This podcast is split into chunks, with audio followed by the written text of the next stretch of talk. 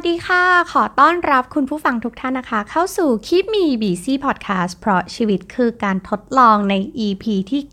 99 นะคะ ไหน ๆ ใกล้จะครบ 100 episode ของ Keep Me Busy แล้วนะคะ ก็เลยคิดว่าถึงเวลาแล้วที่จะมาขอรีวิวประสบการณ์ทำพอดแคสต์มา 100 episode ในระยะเวลา 2 ปีที่ผ่านมาค่ะ ก็เชื่อว่าแฟนๆ Keep Me Busy หลายท่านนะคะ ทั้งเก่าแล้วก็หน้าใหม่นะคะ ก็น่าจะอยากจะรู้ว่าที่มาของ Keep Me Busy เกิดขึ้นได้ยังไงบ้างนะคะ วันนี้ก็เลยจะมาเล่าให้ฟังแล้วก็สิ่งที่ได้จากการทำพอดแคสต์นะคะ เป็นสิ่งที่ค้นพบใหม่แล้วก็รู้สึกดีใจที่ได้ทดลองได้ก้าวออกจาก comfort zone ของตัวเอง แล้วก็มาค้นพบตัวเองในการทำพอดแคสต์นะคะ วันนี้ก็จะมาเล่าให้ฟังว่าสิ่งที่ได้จากการทำพอดแคสต์นั้นมีอะไรบ้างนะคะ เริ่มจากนะคะคิมีบีซี่เนี่ย เริ่มมาจากว่าในช่วงหนึ่งนะคะ ที่เรารู้สึกว่า เออ เราตั้งคำถามกับชีวิตของเราในช่วง midlife crisis ที่ผ่านมานะคะว่านอกจากงานประจำที่เราทำอยู่เนี่ย เรายังมีศักยภาพหรือมีทักษะ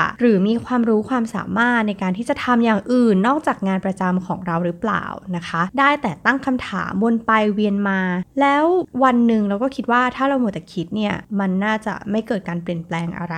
นะคะ เราก็เลยเริ่มเปิดตัวนะคะ เอาตัวเองออกจากจุดเดิมๆนี่แหละนะคะ แล้วก็ ไปทำในสิ่งที่เราคิดว่าเราน่าจะชอบ นั่นก็คือการออกไปเรียนรู้สิ่งใหม่ๆ ทักษะใหม่ๆ ไปค้นหาตัวเองนะคะ ผ่านการทำเวิร์กช็อปผ่านการใช้เครื่องมือต่างๆ แล้วก็ผ่านการอ่านหนังสืออะไรมากมายเลยนะคะ จนวันนึงเนี่ยเรารู้สึกว่าโอ้โห วัตถุดิบที่เราได้ไปเรียนรู้ ได้ไปพบเจอมันเยอะมากๆจนเราแบบ มันรู้สึกล้นปลี่มาก อยากจะบอกใคร สักคนหนึ่งหรือว่าอยากจะบอกเล่าให้ใครสักคนหนึ่งฟังนะคะ เราก็เลยแบบเออจริงๆ เราก็เลยอะงั้นลองทำอะไรใหม่ ๆ ดูดีกว่า ซึ่งตอนนั้นก็ยังไม่รู้ว่าจะทำอะไรนะคะ หลังจากที่รู้สึกว่าตัวเองเรียนรู้มาประมาณหนึ่งแล้ว แล้วก็รู้ว่าถ้าเราจะตามหาตัวเอง พัฒนาตัวเองเราต้องทำยังไงบ้างนะคะ ทีนี้เนี่ยเราก็เริ่มหาตัวเองอย่างจริงจังนะคะ ตอนแรกก็อาจจะไปอ่านหนังสือไปเข้าเวิร์กช็อปกระจองกระแจงอะไรของเราไปนะคะ จนเราเริ่มจริงจังกับการ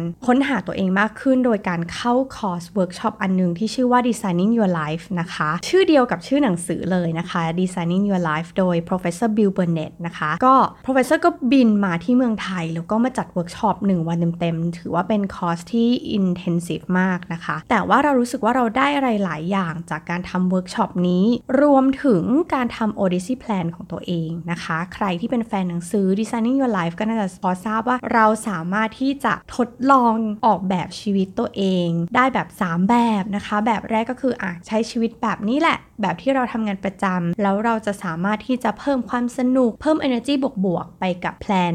แรกของเราได้ยังไงนะคะ แล้วแพลนที่ 2 ก็จะเป็นแพลนที่แบบสุดเหวี่ยงไปเลยนะคะ เป็นแพลนที่แบบถ้าสมมติว่าเราไม่ได้ทำงานประจำ เรายังสามารถที่จะทำงานอย่างอื่นได้หรือเปล่านะคะ มีงานอะไรที่เราอยากจะทำหรือว่าเราเห็นอะไรในอีก 3 ปี 5 ปีข้างหน้าที่เราอยากจะทำอยากจะมองเห็นตัวเองในอนาคต และแพลนที่ 3 คือสุดเหวี่ยงสุดๆ ก็คือ ถ้าแบบไม่ต้องแคร์เรื่องเงิน ไม่ต้องแคร์เรื่องสังคม ไม่ต้องแคร์อะไรเลย คุณอยากจะออกแบบชีวิตคุณให้มันเป็นแบบไหนนะคะ ซึ่งจากการทำเวิร์กช็อปเนี้ยเราก็มีการเขียน Odyssey Plan ตัวเองเอาไว้ แล้วเราก็รู้สึกว่าเออมันเป็นแพลนที่โอเคนะเราไม่เคยทำเลยเราทำแผนธุรกิจเราวางางแผนยอดขายตลอดเวลา แต่เราไม่เคยออกแบบชีวิต ไม่เคยวางแผนชีวิตเลยว่า ในอนาคตข้างหน้าเราอยากจะเป็นอะไร เรามองเห็นตัวเองในรูปแบบไหน หรือว่าเราอยากจะใช้ชีวิตแบบไหนนะคะ พอได้ Odyssey Plan มาแล้วเนี่ยก็รู้สึกว่าเฮ้ยชีวิตมีความหวังมากขึ้น เรารู้สึกว่าชีวิตเราเราเลือกได้ เลือกที่จะเป็นได้เราอาจจะไม่ได้แบบเปลี่ยนในทันที แต่เราก็รู้ว่าเฮ้ยชีวิตเราไม่ใช่ไม่มีทางเลือก ชีวิตเรามีทางเลือกอยู่ที่ว่าเราจะเลือกแบบไหนนะคะ พอคิดได้แบบนี้ก็รู้สึกว่าสบายใจมากขึ้นว่าแต่ก่อนอะเราจะคิดว่าชีวิตเราไม่มีทางเลือกเลย เราติดกับกับเงินเดือน ติดกับกับความสามารถเดิมๆของเรา หรือว่าทักษะเดิมๆที่เรามีอยู่ เราไม่เคยกล้าที่จะก้าวออกมาจากคอมฟอร์ทโซนของตัวเองเลย แต่พอเรารู้สึกว่าเฮ้ยเรามีทางเลือกในชีวิต เพียงแต่ว่าเราจะเลือกหรือเปล่า หรือเลือกทางไหน เราก็รู้สึกว่าอุ่นใจมากขึ้นชีวิตมีทางเลือกนะคะ การจะออกแบบชีวิต ก็ขึ้นอยู่กับเรา การจะเลือกแผนการเดินชีวิตของเราก็ขึ้นอยู่กับเราเช่นเดียวกันนะคะ ทีนี้ก็โชคดีมากหลังจากที่ได้เข้าเวิร์กช็อปของ Designing Your Life แล้วนะคะ ก็ไปเจอเวิร์กช็อปอีกอันนึง ที่ชื่อว่าค้นหาตัวเองประมาณนี้นะคะจำชื่อเวิร์กช็อปแน่ๆไม่ได้ จัดโดย Ready Set Grow นะคะ ก็โชคดีมากที่เจอน้องๆกลุ่มนี้ แล้วก็ได้เหมือน walk through ชีวิตตัวเอง ผ่านสิ่งที่เรารัก สิ่งที่เราชอบ สิ่งที่เราถนัด นะคะ แล้วก็มีการเขียนมาคือหลายครั้งมากที่เราอะมองหาแต่อะไรที่อยู่ข้างนอก เราไม่เคยกลับมามองหาหรือว่าพยายามเข้าใจตัวเองเลยว่า จริง ๆ แล้วตัวเราชอบตัวเราถนัดอะไร เราไม่เคยมีเวลาให้กับสิ่งนี้ ให้กับการรีวิวชีวิตที่ผ่านมา หรือว่าสิ่งที่เราชอบจริง ๆ สิ่งที่เรารักจริง ๆ หรือว่าถนัดจริง ๆ นะคะ แล้วก็ในเวิร์กช็อปนี้ก็ได้รับ encourage นะคะจากเพื่อนๆน้องๆนะคะในเวิร์กช็อปว่าเฮ้ยพี่เอ็มเป็นคนเสียงที่น่าฟังมากโน้มน้าวใจเก่งแล้วรู้สึกว่าเล่าเรื่องเก่งมากทำไมพี่เอ็มถึงไม่อยากจะเป็น podcaster บ้างหรือว่า ทำงานที่เกี่ยวข้องกับการใช้เสียงบ้างนะคะ ซึ่งจริง ๆ เราไม่เคยนึกถึงเลยนะ ว่าเรามีศักยภาพที่จะทำสิ่งนี้ได้ จนเราได้ทำเวิร์กช็อปเนี่ย แล้วมีคนมาบอกเราว่า ลองทำดูสิคะน่าจะทำได้นะแล้วก็โอ้โห podcaster นี่มันเป็นอะไรที่ไกลตัวเรามาก เราเป็นพนักงานประจำใช่เรามีรับงานพิธีกรบ้างในบริษัท ซึ่งมันก็อยู่ในขอบเขตของงานที่เราทำอยู่นั่นก็คืองานโลจิสติกนะคะแต่ทีนี้พอมีคนมาแบบเหมือนจุดประกายแล้วว่าเฮ้ยจริงๆน่าจะทำได้นะนะคะ แล้วก็โอกาสมันก็มาถึงจริง ๆ ก็คือ The Infinity เนี่ย ก็หา podcaster นะคะ ประจำรายการใหม่อยู่พอดี ก็เลยอะ ตัดสินใจนะคะ ทดลองทำดูนะคะ เพราะชีวิตคือการทดลองตามมอตโต้ของรายการเลยนะคะ ก็เลยคิดว่าเอ้าไหนๆเนี่ยก็มี Odyssey Plan ของตัวเองแล้ว ไหนๆก็มีคนแบบให้กำลังใจแล้วก็บอกให้เราก้าวออกจากคอมฟอร์ทโซนของตัวเองแล้วไปลองทำสิ่งใหม่ๆดู โดยที่ดูจากความชอบความถนัด แล้วก็สิ่งที่เราน่าจะทำได้ดีนะคะ แล้วโอกาสก็มาถึงเราก็เลยอะงั้นลองดูนะคะ จริงๆแล้วตอนแรกเนี่ยคิดว่าน่าจะทำพอดแคสต์ไม่น่าจะ เกิน 10 episode อันนี้คือคิดในใจตั้งแต่เริ่มต้นเลยนะคะ ว่าแค่ 10 episode ก็ไม่น่าจะมีเรื่องอะไรมาเล่าให้กับคุณผู้ฟัง ได้ฟังกันหรือว่ามาเล่าสู่กันฟังแล้วแหละ เพราะว่าเวิร์กช็อปหนึ่งครั้งก็เล่าได้ 1 EP แล้วก็นับไปนับมาสิ่งที่อยู่ในหัวก็มีอยู่แค่ 10 episode เท่านั้นนะคะ แต่ก็ถือว่านะคะ จะมาถึง 100 episode แล้วเนี่ยถือว่า 90 episode นะคะ ที่ผ่านๆมาเนี่ยถือว่าเป็นกำไรชีวิตของ podcaster life อย่างเอมมากๆเลยนะคะ เราก็เลยคิดว่าเฮ้ยจริง ๆ แล้วการที่เรากล้าทำอะไรต่อไปอะมันก็จะต่อเนื่องต่อยอดมันไปได้เองแหละ เราก็จะมีความแบบอยากจะทำให้สำเร็จ อยากจะสร้างวินัยให้กับตัวเอง นะคะ เราก็เลยอะทำแล้วจนจะร้อย episode แล้วก็มีความภูมิใจแล้วก็ดีใจที่มีคุณผู้ฟังนะคะ ยังอยู่กับเรานะคะ ไม่ได้หนีไปไหนกันเท่าไหร่นะคะ ทีนี้สิ่งที่ได้รับจากการเป็น podcaster นะคะ ต้องบอกว่ามันไม่ได้ออกมาเป็นในรูปแบบของตัวเงิน แต่มันเป็น 4 สิ่งที่เรารู้สึกว่าเราได้จากการเป็น podcaster ในรูปแบบที่เราเองก็คาดไม่ถึงนะคะ อย่างข้อแรกก็คือ เราได้ใช้จุดแข็งของตัวเราเองโดยที่เราก็ไม่รู้ว่าสิ่งนี้คือจุดแข็งจริง ๆ หรือเปล่านะคะ จะมี episode หนึ่งนะคะที่เอมพูดถึงเรื่องของ strength finder นะคะ นั่นก็คือการหาจุดแข็ง ต้องบอกว่าในชีวิตตลอดเวลาเนี่ยนะคะ ตลอดชีวิตที่ผ่านมา เราพยายามจะปิดจุดอ่อนของตัวเอง พยายามลดจุดอ่อนหรือว่าจุดที่เราไม่เก่ง พยายามทำในจุดที่เราไม่เก่งให้มันดีขึ้น โดยที่จริง ๆ แล้วมีคำพูดคำพูดหนึ่งก็คือว่า ถ้าเราอยากจะเป็นเลิศในอะไรสักอย่างหนึ่งอะ่ะมันจะต้องเกิดขึ้นจากการพัฒนาจุดแข็งของเราให้มันแข็งแรง สุดๆ ดีขึ้นกว่าเดิมสุดๆ ไม่ใช่การปิดจุดอ่อน หรือปิดจุดแบบเล็กๆ น้อยๆ เป็นจุดที่ปิดไปก็อาจจะไม่ได้ทำให้เราแบบ ขึ้นมาสู่ความล้ำเลิศนะคะ พอ เราได้ลองทำ Strength Finder แล้วก็คนพบว่าการทำพอดแคสต์นั้นเป็นสิ่งที่ fulfill หรือว่ามาพัฒนาจุดแข็งของเราอย่างหนึ่งนั่นก็คือการที่เราเป็นคนใฝ่รู้นะคะ หรือว่าชอบเรียนรู้ หรือว่าในภาษาอังกฤษเนี่ยเขาก็เรียกว่า learner นะคะ เป็นคนที่แบบอยากจะพัฒนาตัวเองให้ดีขึ้น เรียนรู้สิ่งใหม่ ซึ่งการทำพอดแคสต์เนี่ยมันมันส่งเสริมในตรงนี้ของเรา มันทำให้จุดแข็งของเรามันแข็งแรงมากยิ่งขึ้น เราต้องขวนขวายต้อง อ่านหนังสือ ต้องอ่านบทความต้องทำอะไรหลาย ๆ อย่างที่เราไม่เคยคิดจะทำในชีวิตก่อนหน้านี้นะคะ แล้วก็จริงจังกับมันมาก ๆ ในการที่อยากจะเป็นตัวเองในเวอร์ชันที่ดีขึ้น อยากจะพัฒนาตัวเอง ให้มันดีขึ้นกว่าเดิม ให้มันรู้ได้ว่าเฮ้ยเราอะก้าวออกมาจาก comfort zone แล้วอะเรายังดีขึ้นได้อีกนะ อันนี้คือสิ่งที่เรารู้สึกว่าเฮ้ยเราได้ค้นพบ ถ้าสมมติว่าเราไม่ได้เป็น podcaster เราคงไม่คิดที่จะไปทำ Strength Finder ที่เป็นแบบทดสอบ แล้วเราก็คงจะไม่รู้ว่าจริง ๆ แล้วอะจุดแข็งของเรานี่เนี่ยแหละคือจุดนี้คือสิ่งที่แบบ เออ เราชอบเรียนรู้ แล้วพอเราเรียนรู้แล้วเราได้บอกต่อนี่คือเป็นอะไรที่แบบสุดยอดไปเลยเป็นแบบจุดที่เรียกว่าได้กำไรจากการที่ได้เป็น podcaster นะคะ แล้วก็พอรู้แบบนี้แล้วเนี่ยมันยิ่งสนุกกับสิ่งที่เรากำลังทำอยู่ แม้ว่าเราจะต้องบอกว่ามันเป็นงานอดิเรกละกันนะคะ เพราะเราก็มีงานประจำอยู่แล้ว ทีนี้อีกจุดหนึ่งที่เรารู้สึกว่าเฮ้ยมันเป็นจุดแข็งของเราเหมือนกันโดยที่เราก็ไม่รู้นั่นก็คือการที่เราเป็นคนชอบเข้าอกเข้าใจ เรารู้สึกว่าเราเข้าอกเข้าใจคนเหล่านี้ กลุ่มคนฟังของเรา เขาน่าจะมีปัญหาเดียวกับเราแหละ เวลาที่เจออย่างพนักงานประจำก็จะเจอปัญหาคล้ายคลึงกัน เช่น ความเครียดเบิร์นเอาท์วิธีการคิดบวก บวกแบบบวกจริง ๆ หรือบางทีก็บวกแม่มอะไรอย่างเงี้ยนะคะ หรือว่าการควบคุมความโกรธ หรือว่าการต้องทำงานกับคนที่เราไม่ชอบ ซึ่งเหล่านี้เนี่ยเราผ่านมันมาหมดแล้ว แล้วเราก็เข้าใจว่าเฮ้ยบางอย่างเราใช้เวลาในการที่จะ แก้ไขมัน บางทีมันก็ไม่มีคนมาบอกเราหรอกว่า เราต้องควรต้องทำแบบนี้ บางทีเขาก็ปล่อยเบลอไปเลยนะคะ ก็แค่รับฟังแล้วก็ทำเหมือนไม่มีอะไรเกิดขึ้น เพราะฉะนั้นการที่ได้เห็นมุมมอง อะไรที่มันแตกต่างไป และเรารู้สึกว่าเราอยากจะเล่าให้คุณผู้ฟังของเราฟังอะเราจะรู้สึกดีใจมากเวลาที่เราได้ feedback มาว่าเออเนี่ยฟังแล้วรู้สึกมีกำลังใจมากขึ้นรู้สึกว่าชีวิตมีความหวังมากขึ้นนะคะ เพราะว่าเรารู้สึกว่าเรามีปัญหานี้เหมือนกัน แล้วเราก็คิดว่าหลาย ๆคนก็น่าจะมีปัญหาคล้ายคลึงกัน ถ้าเราทำงานประจำหรือแม้ว่าจะไม่ทำงานประจำแต่ก็น่าจะเจอคนในลักษณะที่คล้ายคลึงกันแล้วจะทำใจยังไง หรือแก้ปัญหานี้ได้ยังไงนะคะ อย่างน้อยเราก็อยากเป็นส่วนส่วนหนึ่งที่แบบเออช่วยทุกคนแก้ปัญหาโดยที่ไม่ต้องเริ่มจากศูนย์เหมือนเรา อย่างน้อยก็มีวิธีเรียนรัดที่เราแบบเอ้ยลองทำแล้ว เราก็บอกบอกเล่าประสบการณ์นะคะ แล้วก็เออจากที่เราอ่านมาว่าเอ้ยคนนู้นคนนี้เขาทำยังไง เราก็เลยคิดว่าเออเนี่ยแหละคือจุดที่เออมันส่งเสริมจุดแข็งของเรา แล้วก็เราทำแล้วเราก็มีความสุขด้วยนะคะ อย่างข้อ 3 ใน Strength Finder ของเราอะค่ะเราเราก็ไม่คิดว่าตัวเองจะเป็นคนคนนี้นั่นก็คือเป็นผู้บรรลุเป้าหมายหรือเป็น achiever นะคะ เวลาที่เราอยากจะทำอะไรอะเราจะอยากจะทำให้มันสำเร็จ อยากจะทำให้มันดี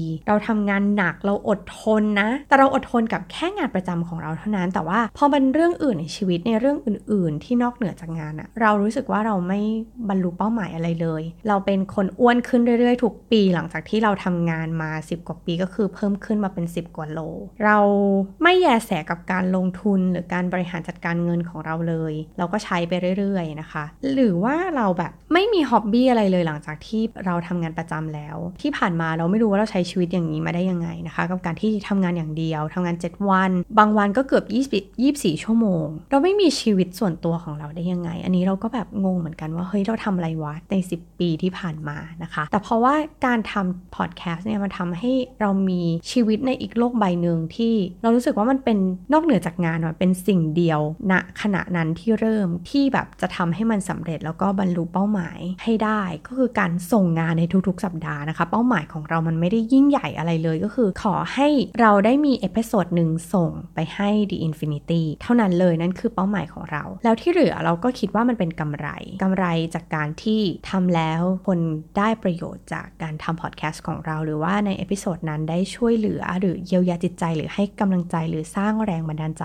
ให้คุณผู้ฟังคนใดคนหนึ่ง แม้จะเป็นคนเดียวก็ตาม เราก็รู้สึกดีใจแล้วก็ภูมิใจมากนะคะ นั่นก็คือข้อแรกในการทำพอดแคสต์ของเรานั่นก็คือการที่เราได้ค้นพบจุดแข็งของตัวเอง และได้พัฒนาจุดแข็งของเราให้มันดียิ่งขึ้น ไม่ได้บอกว่าณตอนนี้มันดีที่สุด แต่เรารู้สึกว่ามันดีขึ้นเรื่อยๆนะคะ จากเอพิโซดแรกที่แบบเสียงก็อู้อี้เสียงลมเสียงสู้ซ่าอะไรต่างๆ มันไม่ชัดจน ปัจจุบันมันก็ดีขึ้นเรื่อยๆ ในเชิงของคุณภาพเสียง และเนื้อหาที่เรารู้สึกว่ามันน่าจะเข้มข้นมากขึ้นนะคะ ข้อ 2 จากสิ่งที่เราได้ทำพอดแคสต์แล้วเราค้นพบสิ่งนี้นั่นก็คือเราได้เจอ personal motto ของตัวเองอันนึง ที่เราเคยพูดในเรื่องของเฮ้ยเราต้องมี personal philosophy หรือว่าปรัชญาการใช้ชีวิตของเราว่า เป้าหมายในการมีชีวิตอยู่ของเราเราอยู่ไปเพื่ออะไร การที่เรารู้ว่าเรามีชีวิตอยู่ไปเพื่ออะไรมันทำให้เรารู้สึกว่าทุกครั้งที่เรากำลังหลงทาง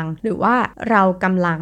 หาตัวเองไม่เจอหรือบางครั้งเราสูญเสียความเป็นตัวเอง หรือเราไม่รู้ว่าตอนนี้เรากำลังทำอะไรอยู่ การมี personal motto หรือว่าการมีเป้าหมายของการมีชีวิตอยู่ของเราเนี่ยมันสำคัญมากจริง ๆ ในช่วงเวลาที่เรากำลังเคว้งคว้างนะคะ แล้วก็บางทีก็ไม่มีใครสามารถช่วยเราได้นอกจากตัวเราเอง เพราะฉะนั้น personal motto ของเราที่เราได้มาจากการทำพอดแคสต์นั่นก็คือเราเกิดมาเพื่อทำความดีแล้วก็มีความสุข เพราะฉะนั้นในทุกๆ ครั้งที่เรากำลังททำสิ่งที่เราไม่มีความสุข เราก็จะบอกตัวเองว่าแล้วเราทำทำไมในเมื่อเราเกิดมาเพื่อมีความสุข หรือว่าบางทีเราทำแล้วแบบหนทางมันอีกยาวไกลเหลือเกินเรายังไม่เห็นความสำเร็จนั้นเลย นะคะ เราก็จะกลับมาถามตัวเองว่า แล้วสิ่งที่เราทำอยู่นั้นน่ะเราทำดีหรือยัง มันเป็นประโยชน์กับตัวเรา หรือว่าเป็นประโยชน์กับคนอื่น ๆ หรือเปล่า ถ้าคำตอบคือใช่ มันก็คือใช่ เราก็จะทำต่อแล้วก็พยายามมันต่อไป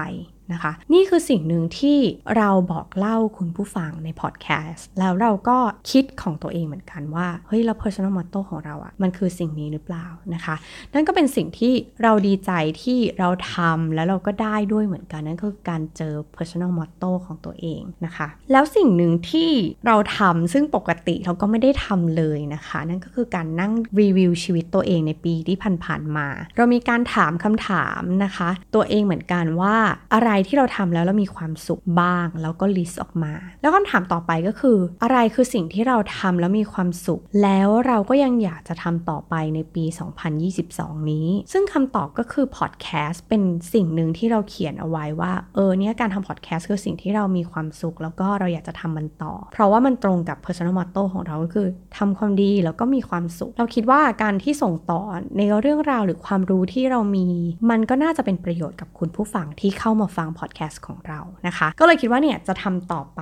นะคะ แล้วก็อีกสิ่งหนึ่งที่เรารู้สึกว่าเป็นกำไรสูงสุดในชีวิตของ podcaster คนหนึ่งนะคะ นั่นก็คือการที่ได้ feedback จากคุณผู้ฟังของ Keep Me Busy ว่าฟังแล้วอะ่ะมันมีประโยชน์ยังไงกับชีวิตของเขา หรือว่าสร้างแรงบันดาลใจยังไงในการแบบปรับเปลี่ยนชีวิต บางคนก็อยากจะเปลี่ยนชีวิต แต่ก็ไม่รู้จะปรับเปลี่ยนมันยังไง หรือว่าเราเป็นกำลังใจให้กับคุณผู้ฟังในแต่ละ EP ยังไงบ้างนะคะ ซึ่งทุกๆข้อความที่ส่งมาหรือว่าคอมเมนต์อะไรต่างๆ เราอ่านแล้วเรารู้สึกว่า เอ้ยมันมีความสุขไปกับคุณผู้ฟังด้วย คือเราไม่ได้มีความสุขที่มีคนมาชมเราหรือว่าให้ positive feedback กับเราอย่างเดียว แต่เรารู้สึกว่าคุณผู้ฟังได้อะไรจริง ๆ จากสิ่งที่เรากำลังทำอยู่นะคะ นั่นคือสิ่งที่เออเราดีใจมากๆ แล้วก็ทุกครั้งเราก็จะคุยนะคะ กับเพื่อนว่าแบบที่อยู่ใน The Infinity ด้วยกันว่า เออเนี่ยคือที่สุดของการเป็น podcaster แล้วนั่นก็คือการที่คุณผู้ฟังได้ประโยชน์จากสิ่งที่เรากำลังทำอยู่จ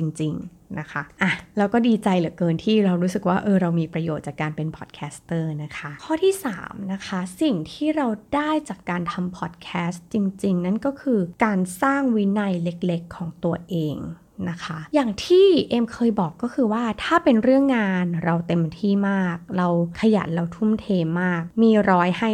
200 แต่พอมาเป็นชีวิตส่วนตัวแล้วเนี่ยเราไม่มีวินัยกับเรื่องอะไรเลยนะคะ การทำพอดแคสต์เนี่ยเป็นการสร้างวินัยเล็กๆ โดยที่เราไม่รู้ตัวเลยว่ามันคือเรากำลังสร้างวินัยเล็กๆ แล้วก็ได้เห็นความสำเร็จเล็กๆ ในทุกๆก้าวในทุกๆ สัปดาห์ที่เราทำ นะคะ ซึ่งแบบพอดีเลยก็คือกำลังอ่านหนังสือที่ชื่อว่า Atomic Habits นะคะ ซึ่งเป็นหนังสือที่แบบ เออ เขาเชื่อในความสำเร็จเล็ก ๆ หรือว่าการทำมันเรื่อยๆ ตอนนี้เราอาจจะกำลังทำอะไรสักอย่างอยู่ โดยที่เรายังไม่เห็นความสำเร็จเลย เราก็มักจะแบบตั้งคำถามว่าเราควรจะทำมันต่อหรือเราควรจะพอแค่นี้ดีนะคะ ซึ่งไอตัว Atomic Habits เนี่ย มันก็คือแบบ Atomic เนี่ย มันก็มาจากคำว่าขนาดเล็กที่สุด หรือว่าส่วนเล็กที่สุดของระบบ แต่ความหมายอีกอันนึงของมันก็คือเป็นแหล่งที่มาของขุมพลังอันยิ่งใหญ่ นั่นหมายถึงว่าส่วนที่เล็กที่สุดแต่ว่าทำซ้ำๆทำบ่อยๆทำเรื่อยๆอะมันก็ยิ่งใหญ่ได้เหมือนกัน มันไม่จำเป็นต้องทำสิ่งที่ยิ่งใหญ่ตั้งแต่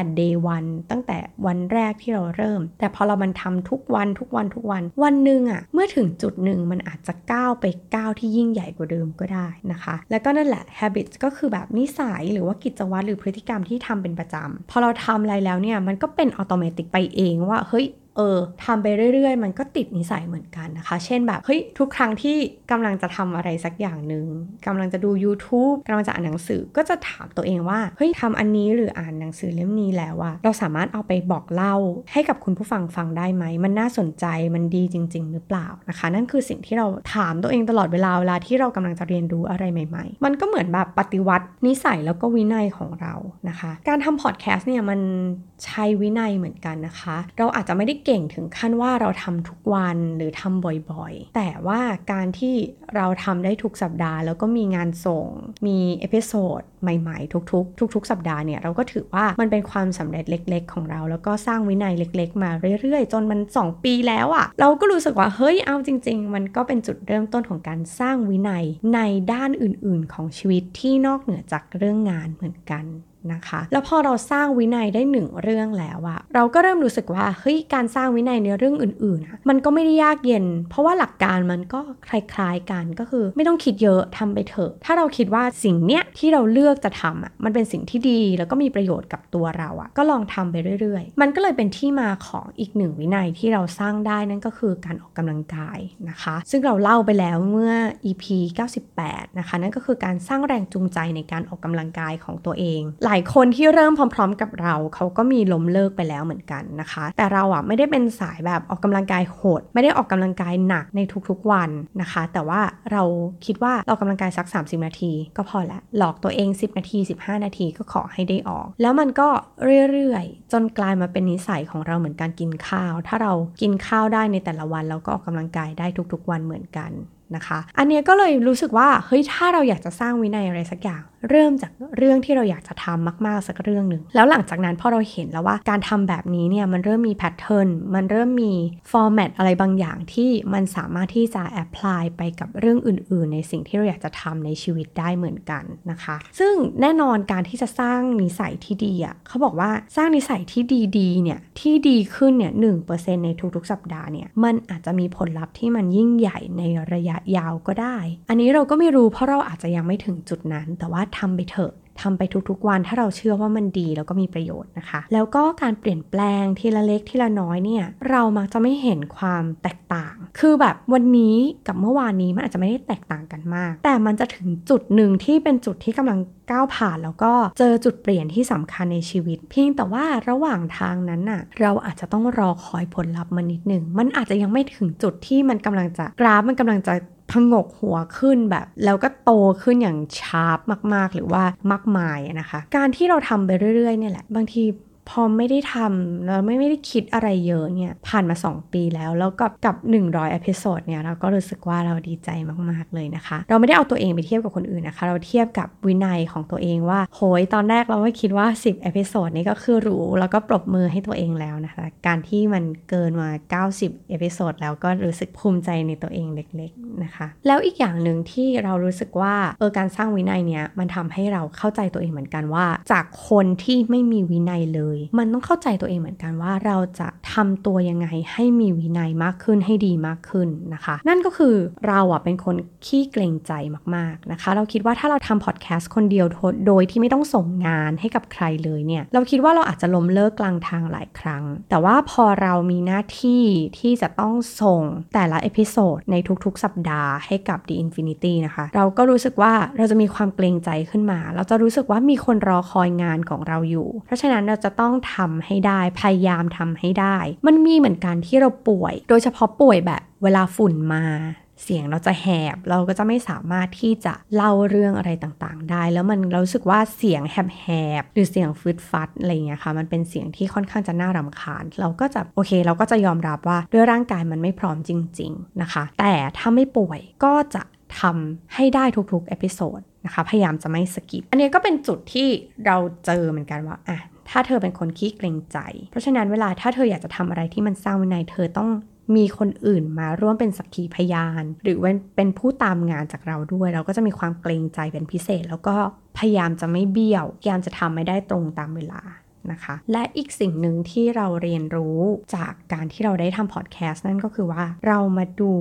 เน้นดูที่กระบวนการระหว่างการทำไม่ใช่แบบเป้าหมาย เพราะว่าเป้าหมายของเราแค่แบบจริง ๆ เป้าหมายของเรามันคือแค่แบบเออคนฟังรู้สึกมีประโยชน์ ได้รับกำลังใจจากเรา เท่านั้นเลยเป้าหมายของเรามันแบบง่าย ๆ แบบนั้นเลยเพราะฉะนั้นกระบวนการในการที่จะผลิตพอดแคสต์ออกมา1 episode เนี่ยเราก็พยายามที่จะเลือกว่าคุณผู้ฟังจะได้เรียนรู้อะไรใหม่จากแต่และอพิโซดของเราหรือเปล่านะคะ เราจะเน้นในเรื่องกระบวนการ เราเรียนรู้แล้วเราสังเคราะห์ แล้วเราใส่ประสบการณ์ของเราเข้าไป อันนี้ก็เลยทำให้เรารู้สึกว่า เออ จริง ๆ เป้าหมายก็มีไว้ไว้รู้ว่า เออ เรามีเป้าหมาย แต่ว่าในระหว่างทางหรือกระบวนการที่เราทำนั่นแหละ คือสิ่งที่สำคัญที่สุดนะคะ นี่คือสิ่งที่เราได้เรียนรู้ใน 1 เดือนที่ผ่านมาของปี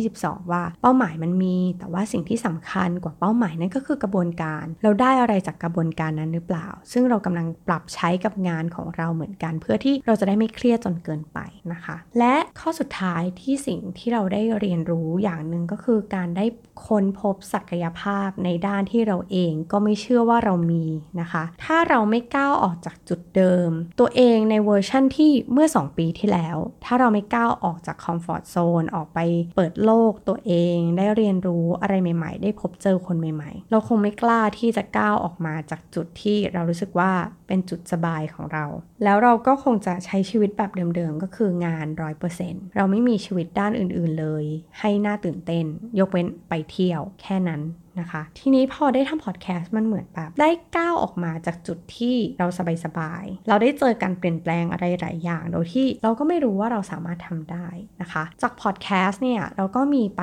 เป็นวิทยาวิทยากรนะคะในเวิร์กช็อป หลายอันเหมือนกันใน 2 ปีที่ผ่านมา เราก็มีไปเป็นวิทยากรของ growth mindset ให้กับคุณครูในโรงเรียนนะคะ เราได้ทำ resilient workshop นะคะกับพี่ลูกหมีนะคะจาก the minimalist นะคะเป็นรายการในเครือของ the infinity เหมือนกัน โดยที่เวิร์กช็อปนี้เราจัดกับ Bangkok Design Week นะคะ ซึ่งก็เป็นเวิร์กช็อปที่เรารู้สึกว่าสนุกมาก เราได้เจอคนใหม่ๆ แล้วก็คนที่มาเข้าร่วมเวิร์กช็อปกับเราก็ดู enjoy เรารู้สึกเรา enjoy กับเวิร์กช็อปที่เราจัดเหมือนกันนะคะ หรือว่าได้ทำเวิร์กช็อปพอดแคสต์101 นะคะ ที่เราทำกับ Bangkok Design Week เหมือนกัน แล้วก็มีอีกที่หนึ่งที่เราเออได้ไปจัด แล้วก็มีคนสนใจนะคะ เราก็รู้สึกว่าเออเนี่ยจริง ๆ แล้วเราในชีวิตเราไม่เคยคิดว่าเราจะสามารถที่จะไปเป็นวิทยากร หรือเป็น facilitator ในเวิร์กช็อปอะไรได้เลยจนกระทั่งเราได้ลองทำมาจริง ๆ แล้วก็เออเราก็ได้เจอศักยภาพหรือว่าทักษะบางอย่างที่เราคิดว่าเอ้ยทำได้เหมือนกันนี่นานะคะ เพราะฉะนั้นสิ่งที่ เล่ามาทั้งหมดนะคะทั้ง 4 ข้อเนี่ยอยากจะบอกคุณผู้ฟังว่าถ้าเราอยากจะทำอะไรสักอย่างหนึ่งอย่าเสียเวลาที่จะลังเลที่จะทำมันนะคะ เขาบอกว่าเรามักจะเสียเวลา ในการลังเลสงสัยความสามารถ ทักษะอะไรต่างๆ ที่เรามี แล้วเราก็มักจะล้มเลิกไปกลางคัน เราใช้เวลาคิดวนไปวนมาว่าทำได้หรือเปล่าจะทำดีไหมเนี่ยใช้เวลาแบบนานกว่าการลองลงมือทำเลยซะอีกนะคะ เพราะฉะนั้นถ้าคุณผู้ฟังมีเป้าหมายในใจ แล้วก็รู้สึกว่ามีเรื่องที่อยากจะทำมีเรื่องที่อยากจะออกจากคอมฟอร์ทโซนของตัวเอง แล้วอยากจะรู้ว่าเฮ้ยทำได้จริง ๆ หรือเปล่าตัวเราสามารถหรือเปล่าทำเลยค่ะ เพราะว่าชีวิตอะมันคือการทดลองจริง ๆนะถ้าเราไม่ลองเราก็ไม่รู้ เราอาจจะไม่ต้องกระโจนแบบลาออกจากงานประจำทันที แล้วก็ไปทำในสิ่งที่เราเออเราคิดว่าเราชอบหรือเปล่านะคะ เราอาจจะทำคู่ขนานกันไป แล้วก็ลองดูว่าเอ้ย เราได้ค้นพบศักยภาพอะไรบางอย่างนอกเหนือจากงานประจำอย่างที่เอ็มเจอหรือเปล่านะคะ แล้วก็หวังว่า EP นี้จะเป็นประโยชน์กับคุณผู้ฟังนะคะ แล้วก็อาจจะมาบอกเล่าว่า เนี่ย คือจุดที่เราก้าวข้ามออกจาก comfort zone ของตัวเอง แล้วเราได้พบอะไรหลาย ๆ อย่างจากการที่เราเป็น podcaster เราอาจจะไม่ได้เป็น podcaster แบบดังชั้นนำของประเทศนะคะ แต่เราอย่างที่เราบอกถ้ามีเพียงหนึ่งคนที่ได้ประโยชน์จากการฟังพอดแคสต์ของเรานั่นคือ สิ่งที่เราเรียกว่าความสำเร็จแล้วนะคะ คุณผู้ฟังก็ไปลองตามหาสิ่งที่ตัวเองอยากทำอยากจะทดลองทำแล้วก็ลงมือทำเลยนะคะ มาเปลี่ยนตัวเองใหม่ให้เป็นคนทอทอทอก็คือทำทันทีนะคะ อย่ารอ เพราะว่าชีวิตมันสั้น และชีวิตคือการทดลอง ก็หวังว่า EP นี้จะเป็นประโยชน์กับคุณผู้ฟังนะคะ แล้วก็ใครที่แบบอยากจะได้กำลังใจนะคะ อยากจะบอกเล่าว่าเนี่ยกำลังอยากจะทำสิ่งใหม่ สิ่งนั้นสิ่งนี้อยากจะให้เราให้กำลังใจนะคะ ก็ direct message มาคุยกับเราได้ในคิมีบีซีพอดแคสต์ที่เป็น Facebook Page นะคะ หรือว่าจะเข้ามาคอมเมนต์นะคะใน Facebook Page ของ The Infinity หรือว่าจะไปพูดคุยกันในบล็อกดิของ The Infinity ก็ได้เช่นเดียวกันนะคะ ก็สำหรับ EP นี้ลาไปแล้ว สวัสดีค่ะ